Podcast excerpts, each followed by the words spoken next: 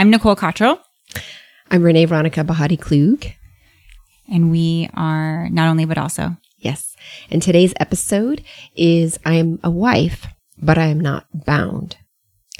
And I wanted to talk a little bit about an activity that I have participated in when I do diversity and inclusion trainings, whether I, uh, as a participant or as a leader of them. And it's called I Am, but I Am Not. And it actually came out of MIT.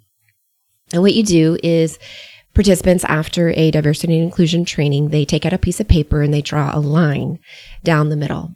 And on one side of the paper, they write one part of their identity. And actually, they should write like five or six parts of their identity. So I might write Asian, wife, mom, teacher. Those are the kinds of things that I could write down. And in the middle of the paper, you write the word in big letters, but. And on the right side, you write a stereotype mm-hmm. that has to do with one of those aspects of your identity. So Asian, good at math. So I'm Asian, but I'm not good at math, which happens to be true of me. And so this is kind of uh, an interesting activity that has been very helpful for me and for people who have attended some of my trainings. And so I bring it here as just kind of the framework for how we're going to talk about the next several topics in the upcoming, uh, this episode and upcoming episodes where I am this, but this is not the sum total of who I am. And so in starting uh, talking about you know the, the really simple wonderful topic of being a wife because so many women can relate to that. And well, how long have you been a wife? I have been married almost 15 years. I know, which is crazy to Jonathan. Um, um, October is our 15 year anniversary.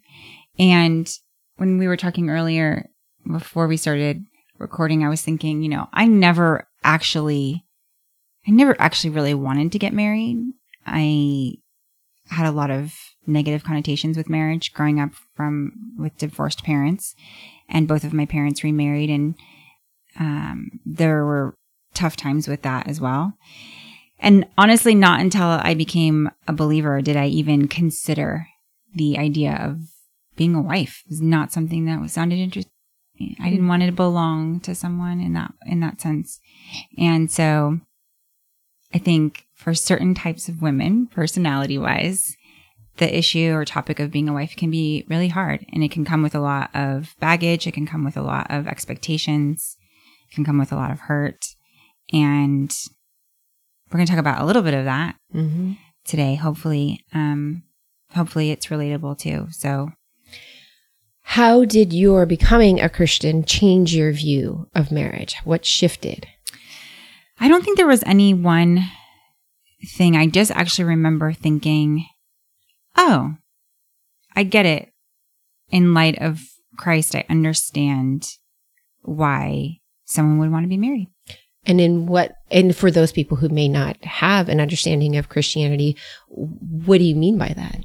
I mean, I was pretty young when I became a believer. I was um, almost 17, but I think that there was a shift in humility hmm. and a shift in it becoming things very quickly becoming a lot less about me. Yeah.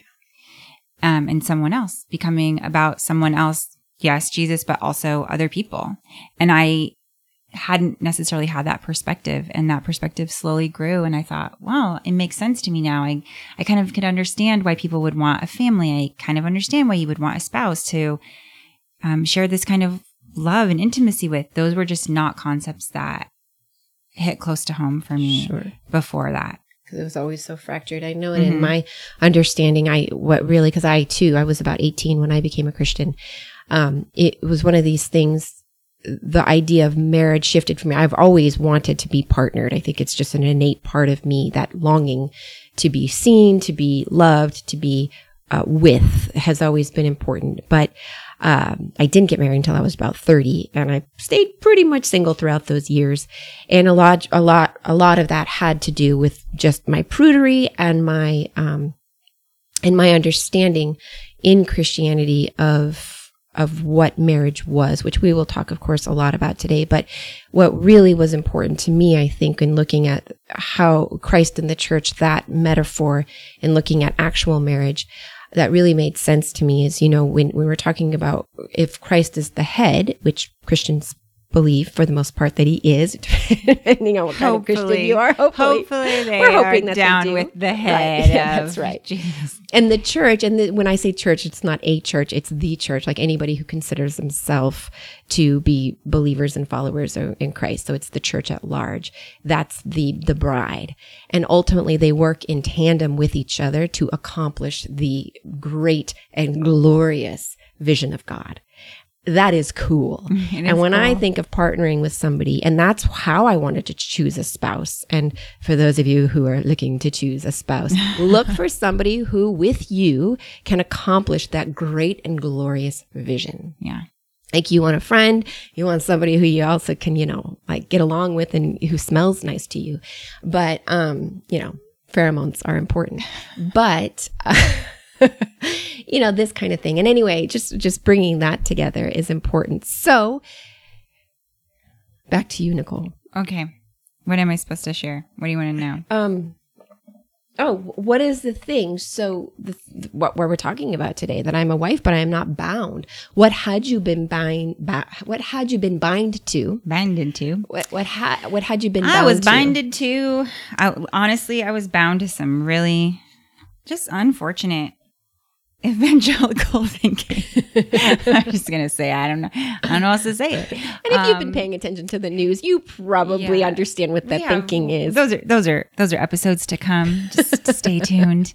Um, I, I was sharing I was sharing with Renee before we started recording that I definitely came into marriage with just some college group Bible church thinking that said your boyfriend and then your fiance, and then ultimately your husband will be the spiritual leader of all things, including your own spiritual well being, success, and, you know, health.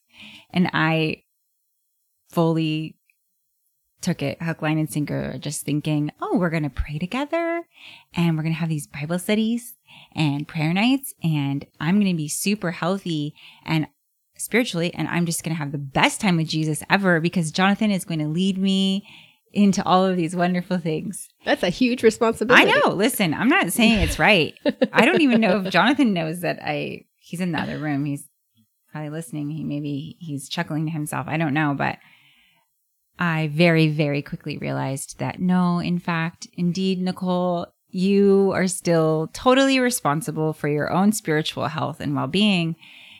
He can't make me do anything, and I wouldn't want him to. I wouldn't want him to try and spiritual leadership, that's a separate conversation that I don't think we're going to necessarily get into right now in terms of like the spiritual head of the home and all of those, the implications of that. But what it came down to was, oh, I'm a big girl and Jesus knows I'm a big girl and I got to do it myself. I have to put in the time and I have to spend time with him and I have to pursue him and all of those things. It's not going to happen magically because my husband's like, Hey, let's to have a Bible study, which also, by the way, we've literally never done together. I don't think ever. Sinners. Sinners. Such heathens. So that was a big wake up call. And I, I honestly felt like a little disappointed, I think, in the beginning of like, oh man, like I thought there was going to be this trade off. You know, I just, I want to do all the work. And not that I didn't, you know, that I don't love the Lord and didn't want to pursue him, but I still I still expected some something else that yeah. didn't happen. So I had to make adjustments. That's good. I think that's a, a lot of the lie. I think it's a lie that many American Christians specifically buy into, which is that we are not hidden in Christ, which the scripture says, but we are hidden in our husbands. Oh, yeah. That so somehow good. who our husband is is somehow a reflection of who we are. Mm-hmm. And maybe in part, okay, you're a family and you guys kind of brand each other, if you will. But that is totally yeah. not true. Like there's so much that you are you're missing out on if if that's the only thing. If it's the only part of your identity it's, is who your husband it's is. crazy to think about because it is a mystery. There is the legitimate spiritual transaction or shift of becoming one. Mm-hmm. That happens. Yes, in the physical sense, but yes, in the spiritual sense, we become one. But we're also still two completely different individual people. And somehow inside of both of those realities, Yep. we exist as wives and as our own persons.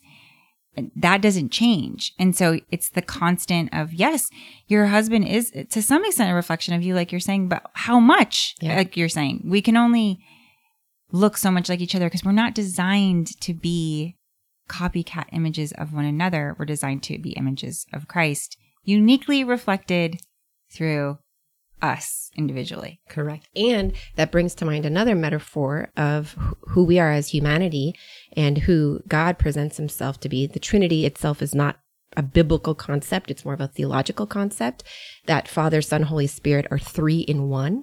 And I think that's the same kind of thing that yes, you are one, but you're still uniquely you. Mm-hmm. And, and I think that's important to recognize on a different conversation about who God is. Yeah. And, but, and it's complex and it's a mystery, but that helps me sort it out. Yeah, that's That really good. I think that's a good. I think that could be helpful. It could be. Um, I, I need to do a little bit more homework on it before I can speak at it with any sort of, uh, competency. But Nicole, what shifted for you? Um, I mean, I think just the reality of realizing, okay, I have to do this on my own. I think um recognizing that and I'll say, Jonathan and I have a good marriage and we have, you know, I even hate saying this sometimes. I almost feel guilty saying it sometimes. We have had a generally easy marriage. And I don't always like saying that because I know that's not the case for a lot of people. And I don't know all the ins and outs and whys. I can't, you know, tell you if there was a formula and I could share it and say this is why it's generally been easy for us, but I really don't know. There there's lots of variables that go into that, you know, personality, experiences, past experiences, um, all kinds of things. So I think realizing that yes, it's good and yes, it's generally easy, but that life is still life and hard circumstances will still come. And hard circumstances have come. And um, I spent a lot of time being really sick with a chronic illness, and I had to do the work myself. Jonathan couldn't do any spiritual work for me. He couldn't muster up faith for me. He couldn't, he could pray for me, he could support me, he could listen to me. And honestly, we reached a point where we didn't even talk about it um, at times because I was losing faith and he was not wanting that for me so much so that it caused conflict. Yeah. And pushing through that time, which is was long and hard, I really just came to the realization I have to do the work myself. And I want to do the work myself. I want to say, I have fought for my relationship with the Lord. I did it. Not my husband, not not even us as a couple in that way. Like it came down to me choosing. Hmm. And that's ultimately what I want. That's what I want for the people around me. That's what I want for anybody who, you know, calls on Christ. I want them to know that they can stake a claim for themselves. It's true. And so now, I think that was about three or five. Time is totally lost on What is time? um, time does not Quarantine exist. time. And so don't know. but that was about four years ago. So I know, you know, of course, I've walked with you as a friend during all of this, Mhm. although I did nothing for you. Um, I'm just What? except What for pray for you. No, the same. I'm going back to the same theme. You know what I mean? Like Jonathan couldn't do it for you. I couldn't do it for you. I, I prayed for you, and I was a friend you, encouragement, and all of that. encouragement does My husband way. provided you a lot of books because you guys have like very similar brains. Very true. Um, very so true. all of these esoteric books.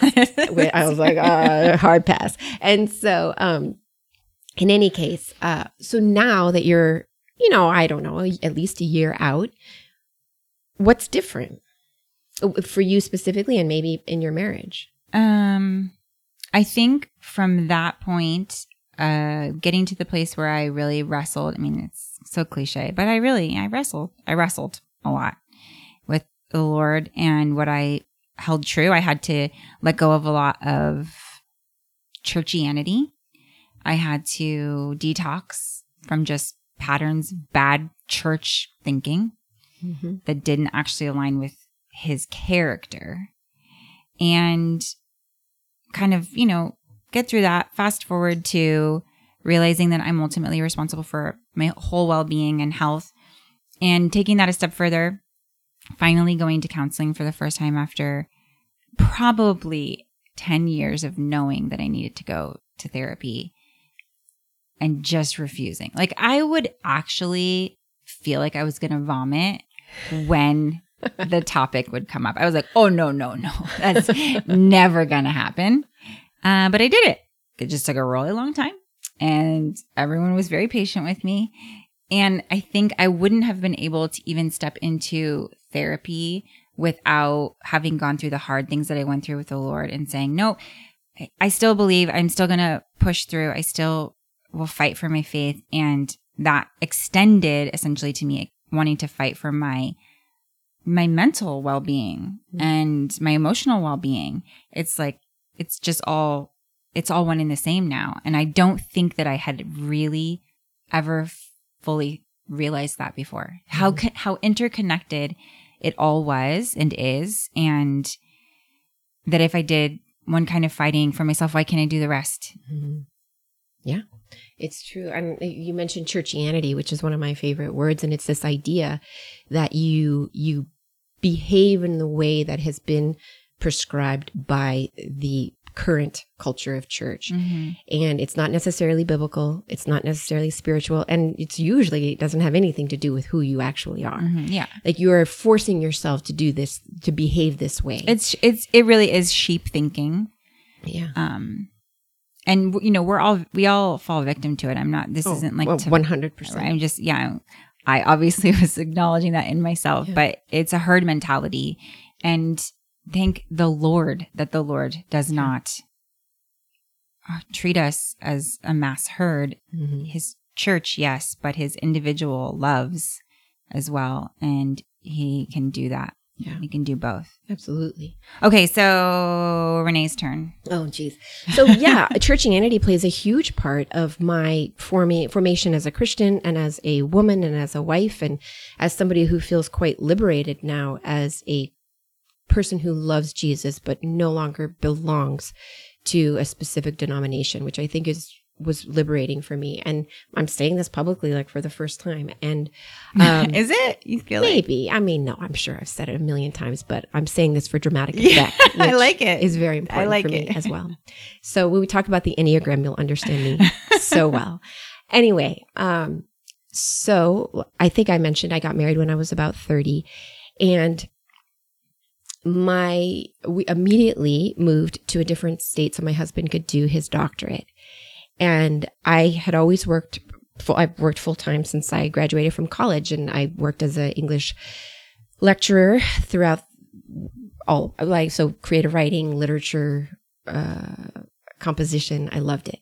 And so I went straight into doing that. And the university where I worked provided my husband free tuition. Mm-hmm. So it was beautiful. We didn't have kids. It was great. Yeah. And then we started having some children because, you know, I was going into the mid 30s by this point. And my husband, Greg, graduated. And keep in mind that all of this happened right after the 2008 economic crash. Mm-hmm. So his doctorate's in music. He's a beautiful composer. Uh, he's a beautiful man who also happens to be a very good composer and a pianist or pianist, as a lot of people like to say. A lot of people like to say. But and he's teaching himself cello and all of these things. And so anyway, um, and so it was just a time in the market that was unfortunate for right. us. And Greg found himself unable to find full time employment. Mm-hmm. There was a lot of hustling of different jobs. Like he was a land, he worked at Guitar Center. Yes, I remember and those days. There's no shame in that. There's no but, shame you know, with a doctorate in music. So it was. Listen, it's beyond a bummer. Yeah. There's no shame in it's it. True. And he learned a lot there yeah. and he made some really good friends there. So, um, anyway, and you know, he was a landscaper for a while. It was all these awesome things that he did just to, I think, in his mind, um, of course, provide for his family, but also I think walk into a spiritual manhood role. Hmm. And so then taking over where I was, I was happy to be the crumb winner, as I like to say, because we all know how much educators get paid. But big dollars. This idea that this, what happened is as our marriage now moved into 10 years of being married. So I've been married 13 years. Um, and so it was now, now we're at the 10 year mark and we had three kids at this point. Uh, the littlest was a baby baby. And I am the one working full time. My husband primarily stayed home with the kids and he did all of these like side hustles. Oh, and we were miserable. Yeah. And here's why in retrospect. Back then I thought it was a lot of different things and but he, it was because we were entrenched in a kind of cultural Christianity that was toxic, life uh, sucking, and dare I say abusive. Mm. This mentality, at Mhm. least, where I, being a strong woman of noble character, As they say. or not noble character for a lot of people, it was my fault because I was a strong woman Mhm. that Greg could not get full time employment. I had numerous people pull me aside. The reason why your husband can't get a job is because you are too strong. It fills me with it fills me with a special kind of rage. Yeah, they it was constant. And imagine, imagine I was doing everything I could just to just to keep things three to kids, survive, three kids under to, five. to literally pay Right. the bills. Yeah, literally pay the bills. I was I mean there's there's a different story we'll talk on a different day about about you know how things changed for me but uh, financially but we were it was literally a family of 5 at $30,000. Yeah. Okay, You this was- say it and it it's Yeah. It right. doesn't seem real. and I and I recognize that a lot of people are in that position and it's really really hard and I would love to use an ex- expletive. It's really effing hard Mm-hmm. to do that. But we did it. We did it and we stayed together. Anyway, so we I got to this point where it was like things were not gonna things were not going to move forward Right. with me spiritually, with me as a wife. I now was to the point where I, I, I had blamed myself so much that I had no more blame left. Now it was transitioned to Mhm. Greg. And it just, it was, we were not in a healthy place individually, spiritually, collectively, whatever. But we were too poor to get divorced. and so, and then a shift happened. There were a couple, I was, uh, I spoke at an event on, about working moms. And at that event, when I did my research, I recognized in the Bible how many working women there actually so were. So many. So many. And I was like, well, wait a minute. First off, the Proverbs 31 woman alone. I mean, Right. that we could do a whole episode She like on the spins purple on the on you know, the, the pain that the Proverbs 31 Yeah. woman has caused in the church. But let's Yeah. just pull out the real truth and the good stuff. Yeah. She was taking care of her family. She considers a field and buys She it. bought a field. She was an investor. She was making things, selling goods. I mean, that alone. Oh, yeah. Yeah. And I don't know, somehow, you know, you get to, you eclipse things that are there, that are in full, are in broad view in order for me to acculturate to whatever churchianity was, was throwing at me. Mhm. And they were hurling at me and it, it was, it was horseshit. And so I, I, so I did this event and I did this preaching and, you know, sometimes you can preach something and not totally accept it. But, but I was like, okay, Well, believe it for yourself. believe it. That's what I mean. Yeah, I and know I what you was like, yeah. okay, wait a minute. If I'm going to be spinning this for women and I believe it, do I actually believe it? Yeah. And then the profound shift happened for me when I realized, wait a minute. This, this is not biblical. Mm-hmm. What people have been saying to me, what Mhm. I've believed all of Mhm. these years of my marriage.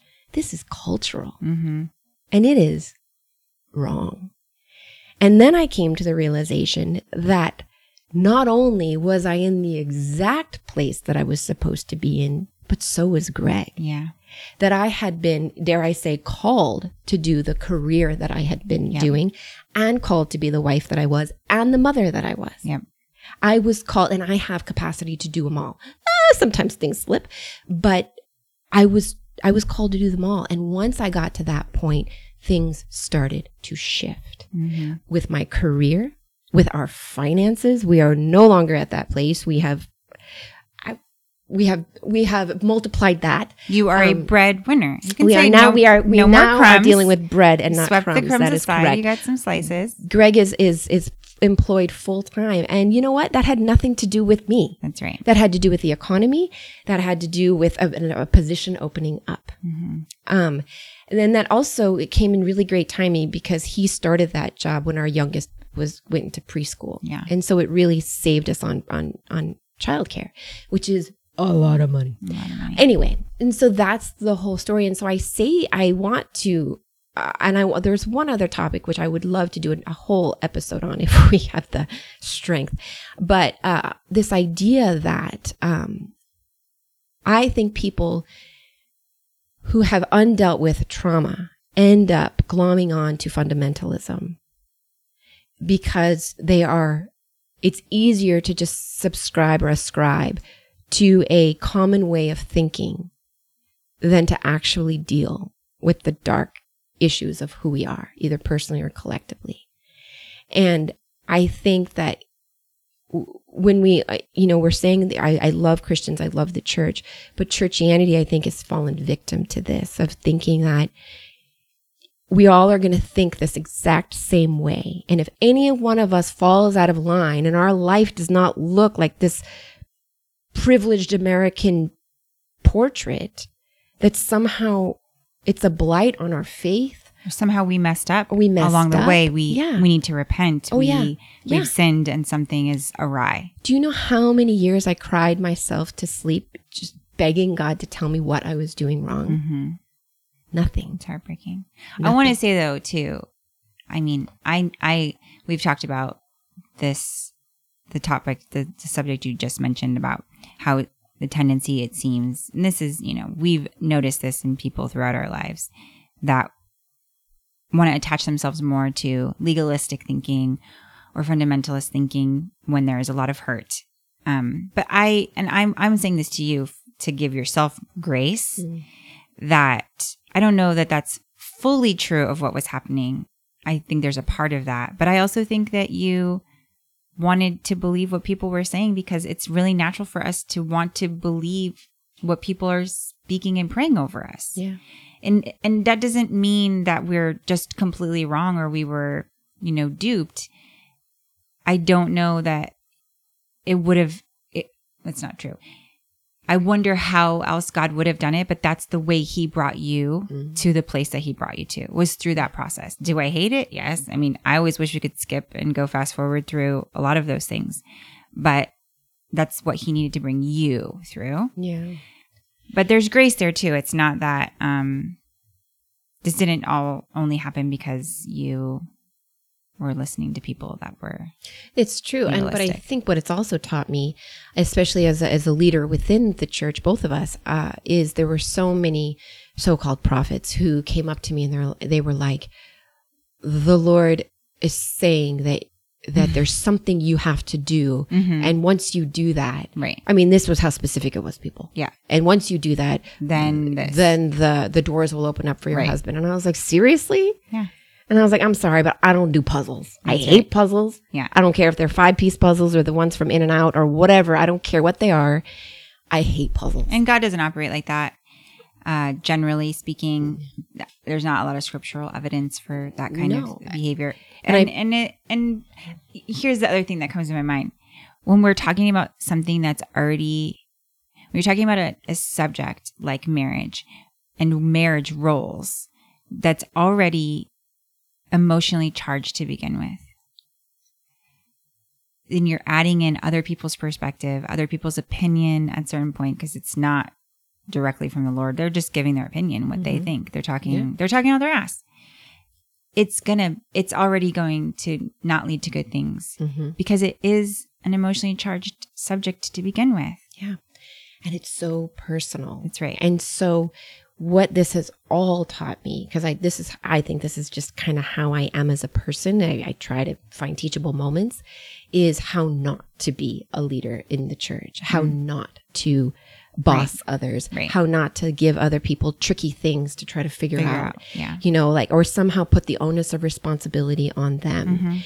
And I think that Yeah. brings us to this whole eh, eh, this conversation of what does a healthy marriage look like? And we I want to say first off that it's unique. Mhm. That Nicole's marriage I've watched, I admire Nicole's marriage deeply. And you know what? I really admire my marriage deeply now too. I admire your marriage too. I always have. I know it has been it's tricky. And so, you know, let's let's talk I we uh, we're getting a little bit of, of time in, but you know, Nicole and I are both older than our husbands. I This by six true. years, Nicole by two years.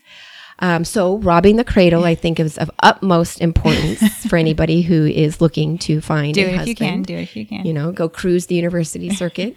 um, so, um, but uh, it was. What does a healthy marriage look like? I mean, I think based on sort of what we shared, and our, I don't think either of us would claim to be marriage experts. No, no. far from it.